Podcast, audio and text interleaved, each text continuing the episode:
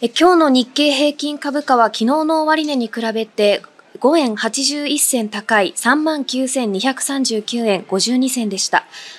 取引を終えました。では今日の株式市場について第一生命経済研究所の藤代さんの解説です。藤代さん。はい、えー、日経平均年初から5000円以上も上昇してきたこともあって、さすがに切れ感が出てきています。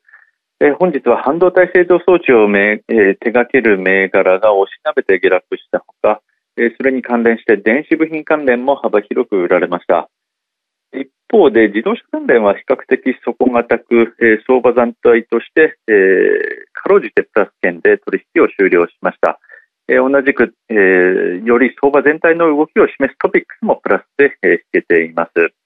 続いて今晩の米国市場では、コンファレンスコード、民間の調査会社ですね、こちらが発表する2月の消費者信頼感指数に注目です。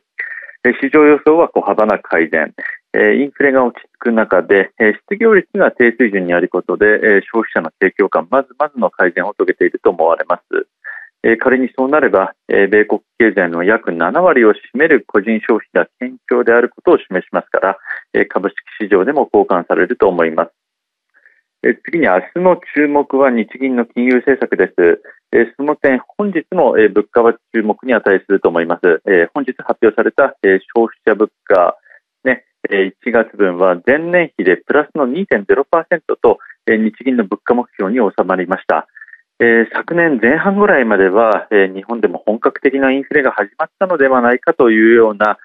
急激なインフレでしたけれども、えここへ来て食料品の上昇が一服してきたこともあって、え最近は物価上昇率全体として、え鈍化してきています。え、目下のインフレ率ですと、まあ、日銀が慌てて金融引き締めを講じるということにはおそらくなりませんので、え、これは株式市場にとってみれば、ある意味で安心材料だと思います。こちらからは以上です。以上、第一生命経済研究所の藤代さんの解説でした。